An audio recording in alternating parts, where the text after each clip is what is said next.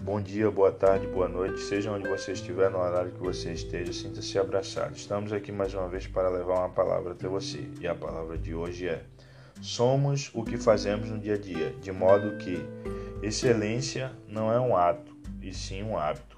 Nós vemos que excelência, então, não é um ato, mas um hábito. Quando entendemos que a excelência precisa ser parte do dia a dia, precisa ser praticada, começaremos a, dia a dia, promover melhorias no que fazemos. Portanto, a busca por excelência precisa ser um hábito. Seis frases para refletirmos sobre a excelência. Primeiro, a excelência não é um feito, mas um hábito. Segundo, a excelência requer um trabalho diário. Terceiro, o prazer de fazer as coisas bem feito. Quarto, a excelência é uma busca contínua. Quinto, o reconhecimento vem junto. Sexto, aproveite todas as oportunidades para praticar excelência.